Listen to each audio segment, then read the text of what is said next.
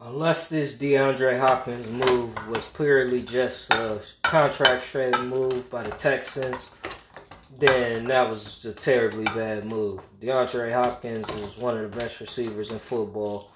Definitely top four uh, for sure. Um, to lose him, unless you're for sure to replace him in the draft coming up, or you about to make another move after this to kind of fill that void, uh, that's to hurt that team. And I also don't know if David Johnson is that much of an upgrade over the combination of Carlos Hyde and Duke Johnson. Them two together in the Texans backfield was doing a pretty good job last year.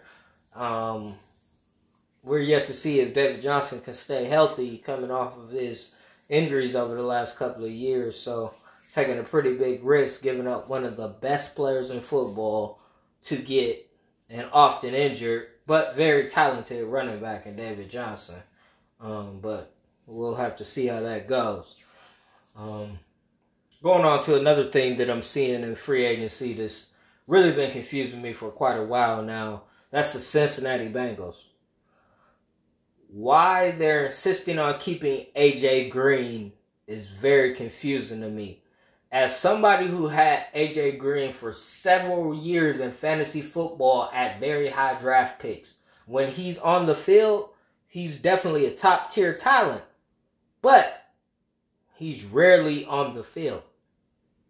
So I'm not sure, especially with Cincinnati, for somebody who seemed very hot and cold as to want to be with the organization for you to be moving on with a new quarterback why are you keeping part of the old failed regime and AJ Green on the franchise tag when unless you plan on somehow getting him to sign and then trading him away for a lot of different assets I don't really understand the AJ Green fascination to the point of insisting that you keep him on your team.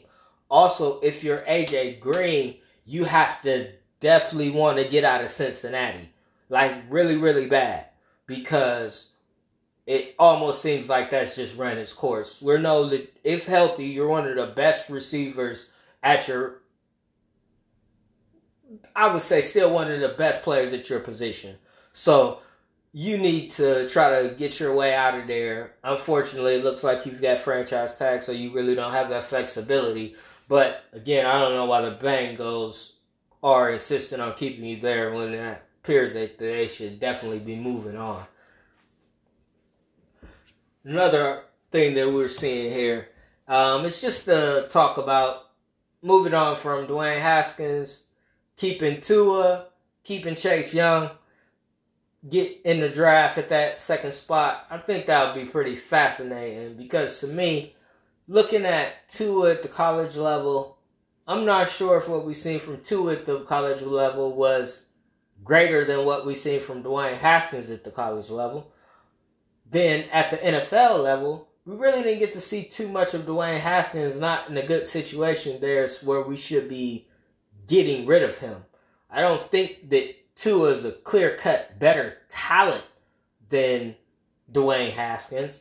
So why would you be moving on with Tua and potentially taking a step back for somebody that's unproven, again, often injured, and still about within the same age range as the player that you already have on your team going into the second year?